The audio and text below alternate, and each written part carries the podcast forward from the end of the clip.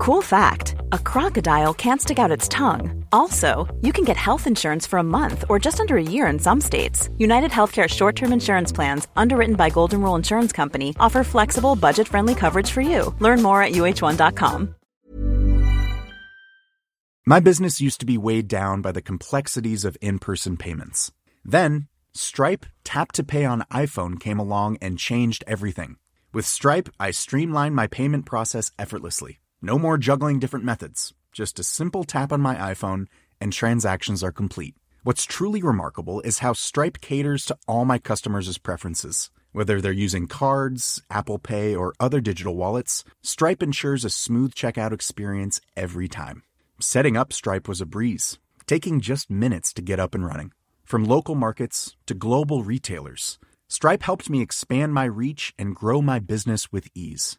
To learn how Tap to Pay on iPhone and Stripe can help grow your revenue and reach, visit stripe.com slash tap iPhone. Coming up on DTNS, a display technology that will increase power efficiency in your phone by 25%. Annalee Newitz is here to talk about how tech has helped fans impact the content they love. Also, Yik Yak is back. This is the Daily Tech News for Tuesday, August 17th, 2021 in Los Angeles. I'm Tom Merritt. I'm Justin Robert Young, Texas. And I'm uh, the show's producer, Roger Chang. Joining us, Annalee Newitz, journalist, editor, podcaster, host of Our Opinions Are Correct, and author of Four Lost Cities, A Secret History of the Urban Age. Welcome back, Annalee. Hey, thanks for having me back, guys. We were just talking about county fair food. Well, actually, all kinds of fair food, state fair, county fair, uh, on Good Day Internet. If you'd like that wider conversation, become a member at patreon.com slash DTNS, where you can join our top patrons like Miss Music Teacher, James C. Smith, and Justin Zellers. Let's start with a few tech things you should know. Google released the Pixel 5a. It's the bargain version of the already fairly mid range Pixel 5. The 5a has IP67 water resistance, 4,680 milliamp hour battery, 2.2 megapixel main rear camera. I'm sorry, 12.2 megapixel main rear camera with optical image stabilization. Only offers sub 6 gigahertz 5G, so no millimeter wave or C band support which rules it out in a few parts of the world. Pixel 5a is available for pre order in Japan and the US for $449, shipping August 26th. Separately, Google announced that the 5a will be the last Pixel phone it will make to include a charger in the box. CES 2022 will be a hybrid online and in person event. And the CTA announced Tuesday that if you want to uh, attend CES in person, you'll have to show proof of a COVID 19 vaccination.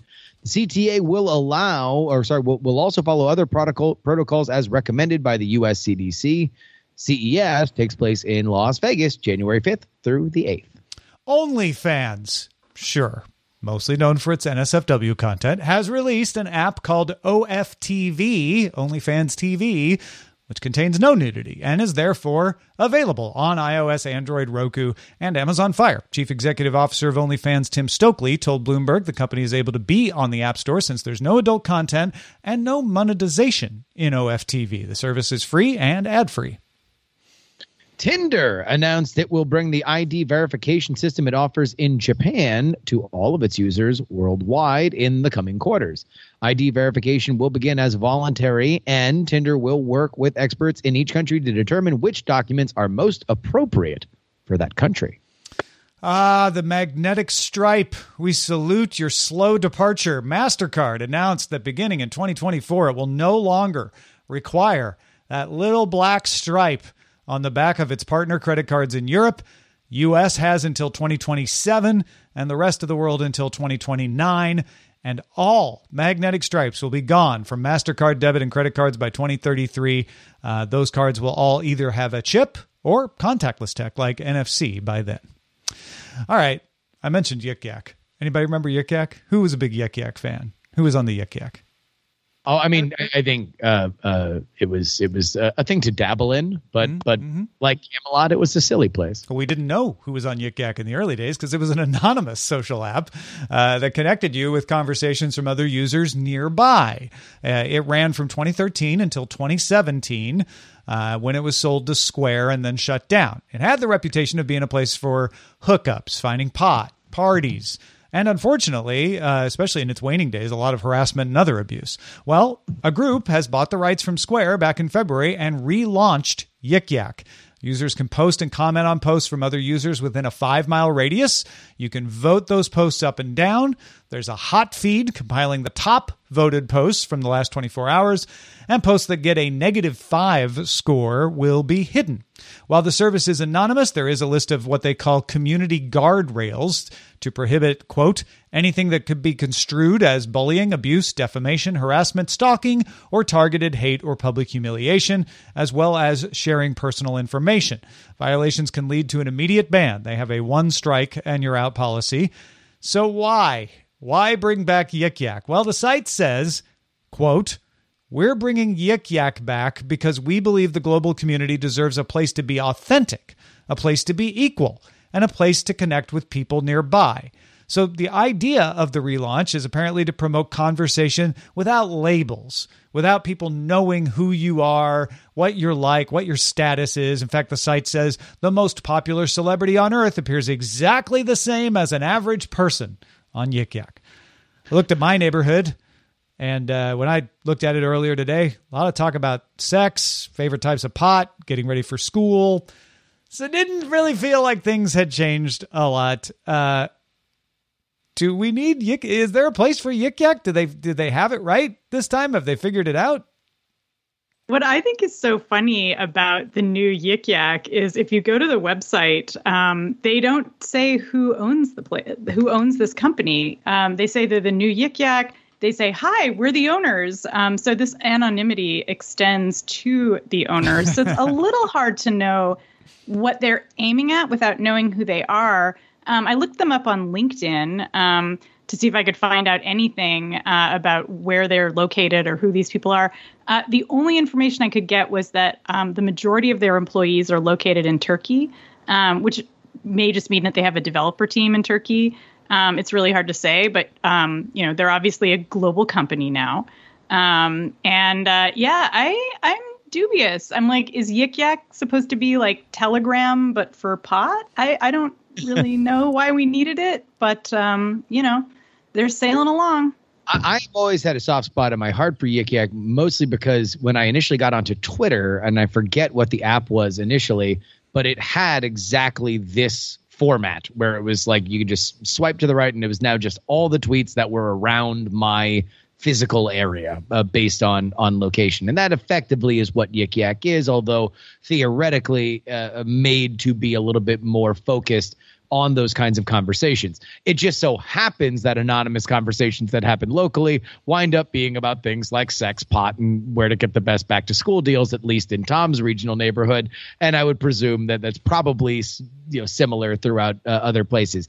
Eventually, can this be a thing? Is this idea of local chatter important? Yeah, I mean, I, I, think in terms of Nextdoor and some other similar apps that have uh, tried to find the communities where you can talk to neighbors and and it facilitates that conversation that a, uh, a interaction physically doesn't uh, lend itself to, quite possibly.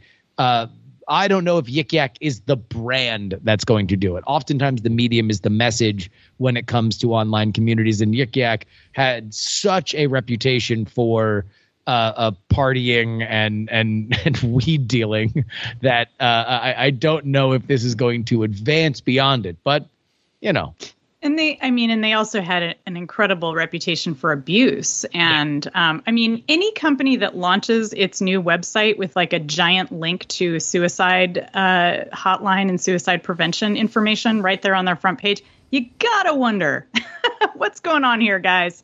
Um, you know, that's good information to have, of course, all the time. But uh, if that's your first step forward in your service, I think, um, you know, maybe you're anticipating that uh, things are going to get a little dark. Yeah, they they it's almost like you doth protest too much. Like you you know what's coming. Um, they, it says on the website they're made with love in Nashville, Tennessee. Apparently, also Turkey. Uh, so, yeah. you know, I mean, Nashville and and uh, Sister and city, Istanbul, Istanbul, two great cities. Yeah. Uh, for anyone who was wondering, Blue Dream and Gorilla Glue. Those are the the the two recommended strains on Yik Yak. In my oh well, Blue Dream is a classic. Mm.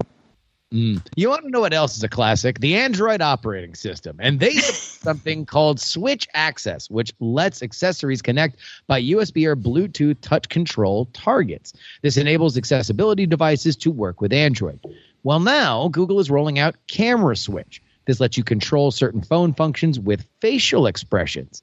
You can choose from one or two switches. One switch lets you initiate a scan with an expression and then select a target with the same expression. Two switches let you use one or more gestures. Supported gestures are opening your mouth, smiling, raising eyebrows, and looking left, right, or up. By default, you associate expressions with next, select, and pause, and you can add previous, touch, and hold, scroll forward and back, home, back, notifications, quick settings, and overview. Users are notified when the feature is active and the camera is in use, and all processing is done on the device. Camera Switch is available for Pixel phones running Android 12 right now. Yeah, the only thing I I, uh, I, find negative about this story is that it's only on the Pixel, but uh, Google often does that to to kind of load test uh, features uh, before they make them available, especially with accessibility stuff. So so hopefully they will uh, speed that along. Hopefully it, it all goes well. But uh, an excellent set of accessibility standards. Uh, the the switch, if you're not uh, familiar with switch access, you know things like blow tubes and everything can interface with Android because of that. Uh, so this is this is huge for people who only have control of facial muscles to be able to interact with a phone. It's great. Uh, yeah, absolutely. I, I, think that that uh, if one of the most heartwarming stories. We are we are very very quick in our Black Mirror world to point out every negative thing that has come along with our interconnectivity via smart devices and the internet. But one of the things that I do always like to point out is that accessibility that has come along with these uh, smartphones in our pocket is something that has evolved at a very rapid pace and continues to give people that otherwise would not have access to a lot of this stuff very very easy in your pocket uh, uh, access to to you know the, the things that we take for granted as able-bodied people. Yeah, it's terrific. All right, you might get more battery life out of future phones thanks to a new display technology from Samsung. Now, remind reminder those unaware, Samsung displays are used in lots of phones, not just phones made by Samsung Mobile. We're talking about Samsung Display Company. Uh, Samsung Display Company announced a new OLED panel called Eco 2 OLED with the 2 as an uh, exponent. Uh, it makes it really hard to type, but uh, that's how they, they, they spelled it. Uh, it gets rid of a polarizer layer, and they claim it uses 25% less power as a result, which is a big jump. OLED panels are copper colored. So to make your screen look black, a polarizer layer is put in between to only let light from the display itself go through the glass. Otherwise, you'd get a reflected copper color from your screen. That polarizer layer absorbs some of the light as it does this. Samsung estimates about 33% of it, meaning you need more power if you want to keep that screen bright. So Samsung has created a non reflective OLED panel that appears black and therefore doesn't need that polarizer layer, which means you're not absorbing 33% of the light. Samsung Display says the Eco 2 OLED has already been implemented in the forthcoming Samsung Galaxy Z Fold 3. Uh, and there's another technology out there developed by Apple called LTPO that also saves battery life in a different way. That one lets the device dynamically change the refresh rate uh, so that you're not always sending power through all parts of the screen. That's how the Series 5 Apple Watch can always be on without draining the battery. So, between these two technologies, AnandTech notes that uh, coming phones should see a significant jump in power efficiency and a little longer lasting battery as a result. That's exceptional. Uh, uh, anytime, I mean, when you really look at what people in in their daily driver use of their phones. Yes, there are edge cases in terms of what people want to do in terms of pushing hardware to their their absolute maximum. But the two things that an average user thinks about when they get a new phone or are frustrated with their old one is the camera and the battery. That's it. Uh, the more that you can build in ways that as our phones get more complex and are doing different things and are more interconnected to the internet and therefore burning that battery uh, at, a, at a higher rate, the more you can save on that, I think the better the baseline experience is going to be for not only power consumers, but all consumers. Yeah, it's super fantastic. And I, I love how like we see such incredible leaps forward with OLED technology all the time. Um, you know, I remember when they were first talking about how to bend it. And I am just I'm looking forward to um, OLED devices where I can just fold them up, stick them in my pocket, and then pull it back out and you know open it up like a map. Yeah. Um, that's kind of what I imagine will be the end game here. Is something that's you know uh, super light, you know, has really great battery life, and like just looks like a folded up piece of paper. Yeah, I remember the first time I saw an OLED screen at CES years and years ago, and it was tiny. It was like you know seven inches, and they were they were bragging about how they'd gotten it to seven inches, and and it was like, man, someday I guess we'll see this in TVs, and of course now now we do. This this technology in particular, I'm not sure if it benefits TVs a lot. Uh, uh, it could make them more power efficient, obviously, and uh, but I, I don't know if it changes your experience of the TV. Uh, I guess, but um, but still excellent for any battery powered device that it, that it ends up going into. Yeah. All next week is DTNS Experiment Week. While much of the world is on vacation, we're swapping out our normal Daily Tech News show and trying out some new show ideas hosted by DTNS producers and contributors. So we're going to have a Chris Ashley hosted barbecue tech show. Jen Cutter's got a state video game show coming. Rob Dunwood's got uh, a real cool second look at tech. Uh, Rich Stroffolino's Ask a Luddite is coming, uh, and, a, and a few others. It all starts next week. Uh, so be prepared. Not your normal DTNS starting Monday, August 23rd on all the regular DTNS feeds. Life is full of what ifs. Some awesome, like what if AI could fold your laundry? And some, well, less awesome, like what if you have unexpected medical costs? United Healthcare can help get you covered with Health Protector Guard fixed indemnity insurance plans. They supplement your primary plan to help you manage out of pocket costs. No deductibles, no enrollment periods, and especially no more what ifs. Visit uh1.com to find the Health Protector Guard plan for you. The Claude 3 model family from Anthropic is your one stop shop for enterprise AI. With models at every point on the price performance curve, you no longer have to make trade offs between intelligence, speed, and cost.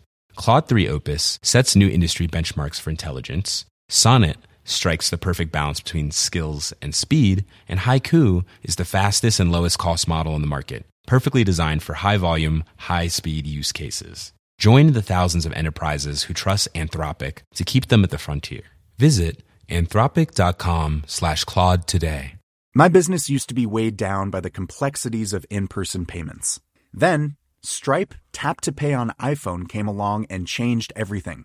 With Stripe, I streamlined my payment process effortlessly. No more juggling different methods. Just a simple tap on my iPhone, and transactions are complete. What's truly remarkable is how Stripe caters to all my customers' preferences. Whether they're using cards, Apple Pay, or other digital wallets, Stripe ensures a smooth checkout experience every time. Setting up Stripe was a breeze, taking just minutes to get up and running. From local markets to global retailers, Stripe helped me expand my reach and grow my business with ease. To learn how Tap to Pay on iPhone and Stripe can help grow your revenue and reach, visit stripe.com slash tap iPhone. Annalee recently wrote a guest essay in the New York Times called From Loki to Brooklyn Nine-Nine. Fans are calling the shots. Uh, Annalee, it, it, your overall topic was the growth of fan influence on how content is created, uh, going back to the renewal of Star Trek eh, and even beyond uh, for, for, a third season in the 1960s, uh, to studios developing shows like Loki, uh, sort of in response to meme activity. What are some recent examples of this fan influence? Yeah, so as I said in the in the piece and in the title, um, you know, if you're enjoying the new season of Brooklyn Nine Nine, which just started, um, that was partly a result uh, of a fan campaign uh, to bring the show back for a final season. Um, you know, the idea of a fan campaign influencing TV um, has been going on for quite a while now.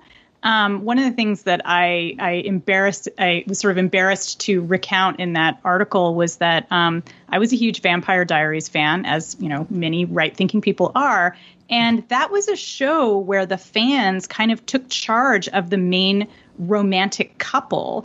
Um, the fans really wanted to see the main character, uh, you know, date the bad boy. There's two brothers, of course, she's dating both of them at various points, and one's a nice boy and one's a bad boy. Um, and they kept the writers kept saying like we want her to be with the nice guy or some other guy. The fans put so much pressure on them to put her back with Damon, the bad boy, that they finally caved. And um, and that was a huge. Uh, that was a huge controversy. Another huge controversy that folks probably remember is that the showrunners of the show Westworld were reading the subreddits devoted to Westworld and were trying trying to figure out if the fans were um, ahead of the plot. And if fans started to figure out too much, they would try to change the plot in advance uh, to prevent them from figuring out the different loopholes and uh, weird twists in the show, which um, I'd say were mixed results. Um, but this all goes back um, over a hundred years to a fan campaign to bring back Sherlock Holmes from the dead. Um, people may not realize that um, Sir Arthur Conan Doyle was so sick of writing Sherlock Holmes that he was like, Jesus, I'm just going to kill this guy off already. Um, fans lost their shit. They wrote letters. They canceled subscriptions to the magazine that was running um, Sherlock Holmes stories as serialized dramas. And uh, finally, under huge amounts of pressure, um, uh, Arthur Conan Doyle did what I think might be the first modern retcon, uh, where he, in Hound of the Baskervilles, is like, well, you thought that Sherlock was dead, but actually, when he fell off that cliff, he survived somehow, um, and he's back. So, um, so Hound of the Baskervilles is in fact a retcon, um, uh, beloved to all fans of the Marvel universe, of course. Um, so yeah, I, I was really interested in how recently we've seen so many fan campaigns organized online and how that's sort of changing from the traditional like letter writing campaign or just sort of tweeting a little bit here and there. Yeah, because there, there's there's more access between the creators and the fans, more real time access uh, between the creators and fans. Therefore, no amount of vervain could stop the Vampire Diaries fans from influencing what was going to happen. Right. Uh, so that is the story of the internet, right? Oh, we've got we've got more access, more communication, and it starts good, but are non fans taking advantage of that pipeline? Yeah, so that was one of the things that I found out as I was researching this piece is that um, Hollywood studios are starting to hire fan consultants to help them kind of separate out, I guess, what you might call legitimate fan requests or legitimate fan upswell in in support for a show or a movie, and to tell that apart from um, basically troll farms. Um, you know, agents who are um, working for even a state power or who are just part of a political movement. Um, and a really great example of how this uh, plays out on the internet was with James Gunn, who was the director of the original Guardians of the Galaxy film. Um, and he, in fact, the new Suicide Squad uh, movie is his film as well. So he is a really outspoken guy on Twitter. He said a lot of crappy stuff back in the day. Um, and uh, he, he kind of apologized for the crappy sexist stuff he said back in the day. But in the present day, uh, at the time that he um, got caught up in a fan controversy, um, he was criticizing Donald Trump a lot in great detail and with lots of um, flowery language, shall we say. And uh, Trump supporters organized an online campaign masquerading as fans and uh, demanding that Disney uh, take him off the franchise, which they did. Um, they caved to pressure. And uh, so he was taken off that, and that's why he ended up doing Suicide Squad. Uh, but then a new fan campaign came along and created its own pressure, uh, and now he's back on Guardians of the Galaxy. And this is a perfect example of how um, it's really hard to tell real fan sentiment from people who were just engaging in kind of political trolling. Um, these were just people who were pissed at, at James Gunn uh, because they didn't like his political beliefs. Um, so it's become really hard in a lot of instances to tell the difference between what the fans really want and um, you know what is propaganda, basically. I, I think that that's a fascinating example too, because the James Gunn thing really can't be separated from what happened with Roseanne only weeks prior, where this was a political back and forth, where, where Roseanne gets removed from her show for making controversial comments uh, uh, toward the liberal side, and so then a, a a side on on the opposite side of the aisle is selected. Old tweets are are resurrected, and now all of a sudden Disney feels like they're in a position where they need to equally punish uh, uh these two people. But really, this had very little Roseanne's show and Guardians of the Galaxy uh, have very little to do with each other. Not a shared ex- universe, no. No, although that would be an interesting shared universe. I mean, look, the close, the faster we can get John Goodman in the MCU, uh, I am very, very thrilled for. Oh, but same. Uh, uh, I, I do think, and same with Laurie Metcalf. I think that that's there's there's really a a the internet is in charge of their of the internet's own story, and it's so fascinating to look at these other uh, industries seeing it as a mirror for how people you know are are processing their product when really it's as much about the the the back and forth as it is anything else. Yeah, and I think I mean what I would say um, is you know it's it's easy to think okay fandom is becoming this kind of terrible place where people are just screaming about stuff and they aren't really expressing love for their shows and their books, but um, I talked to uh, Tracy Deonn when I was working on this article. She's a fantastic uh, fantasy writer. Um, her latest uh, book is called Legendborn, and she came up through fandom. And this book that she just published, um, it's become a huge bestseller. It already has its own fandom, and she really feels like having a fandom community online is what helped her become an author and to break in.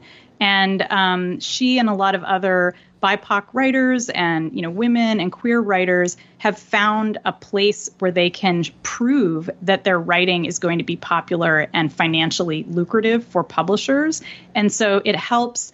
Um, groups that have traditionally been kept out of publishing to make a case for their work being brought into kind of the mainstream, uh, where it, of course, has belonged all along. Um, but publishing is a slow moving beast and doesn't you know necessarily has not yet necessarily gotten out of the 1950s mindset and so um, having having fandom is it's diversifying uh, lots of genre um, you know whether the publishing industry is excited about that or not it's just happening yeah, when I was reading that part of your essay about the you know the influence of fan fiction as part of all this, it, it really reminded me of uh, I don't know if anybody's familiar with Wattpad or similar uh, type platforms where people can publish their fan fiction and, and get a following, uh, and people who do that sort of thing in China are frequently turned into hit television shows in China, uh, and similarly in Korea, webtoons. A lot of a lot of webtoons bubble up and, and become hit television shows. So I, I almost feel like the the U.S. and Europe, you know, needs to take a cue. Like there's there's a gold mine of content uh, to be yeah. to be mined there in the fan fiction world.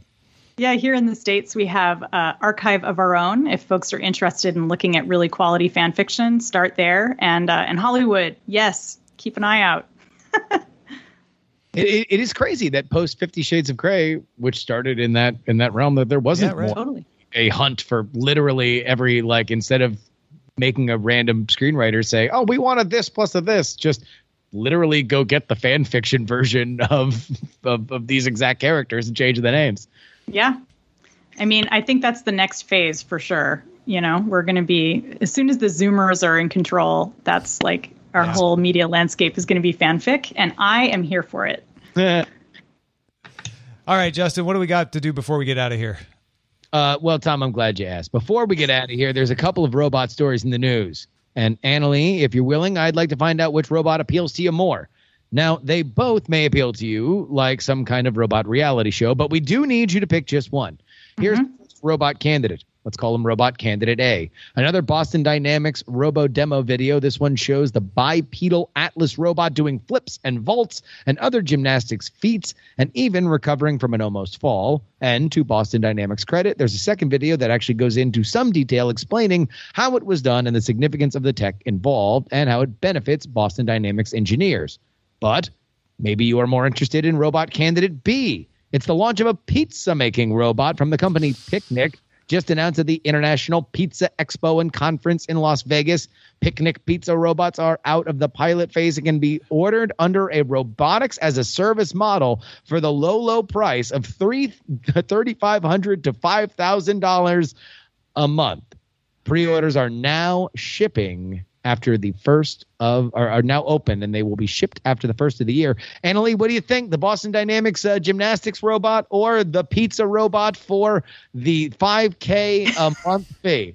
the low, low price. The robot Yeah. that pays Um, for itself in pizza. You know, I was initially really tempted by the pizza bot because, of course, everybody loves pizza. Sure. But you know, I, I looked into it and it's nothing more than just a standard kind of assembly line uh, machine. You know, it isn't really a robot. Like if it had been like an actual humanoid, like cutting up all of the sausage and tossing Sure. it on and like throwing the dough in the air, then you know call me when that's happening but if it's just like a giant box that like squirts a bunch of tomato onto a pre-made piece of dough i don't know. I'm going to have to go with the boston dynamics robots.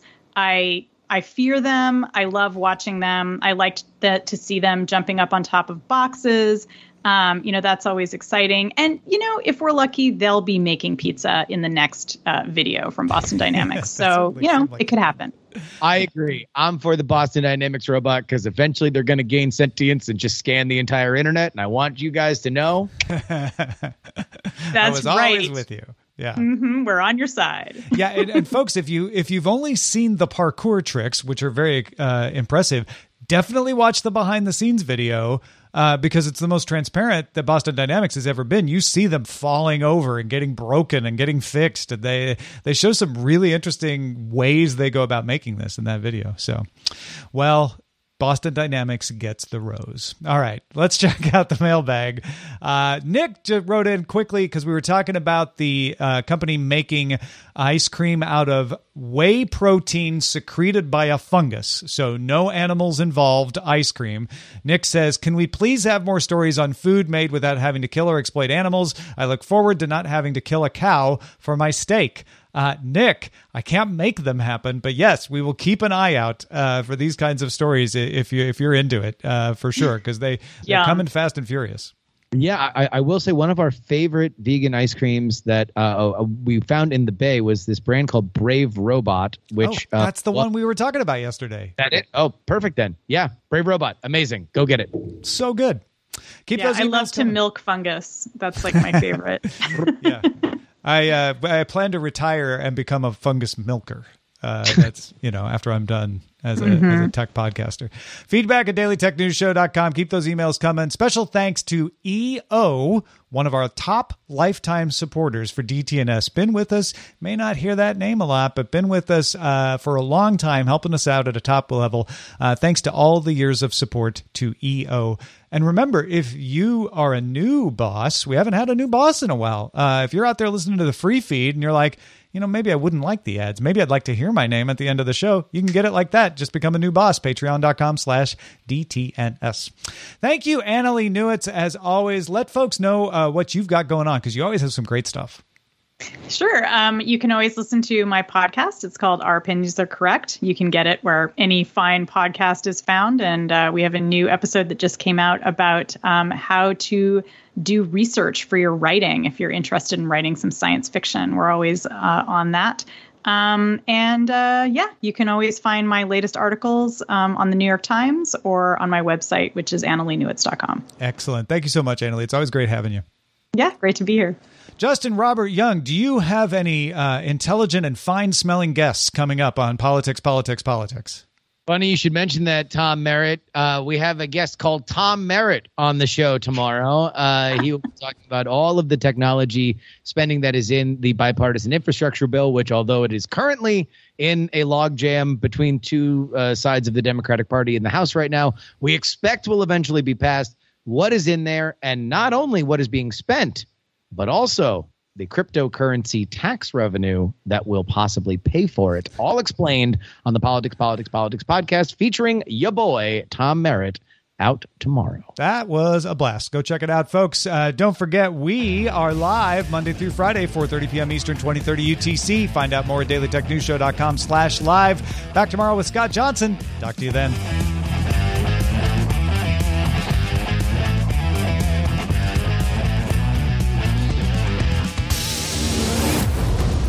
Show is part of the Frog Pants Network. Get more at frogpants.com. Diamond Club hopes you have enjoyed this program.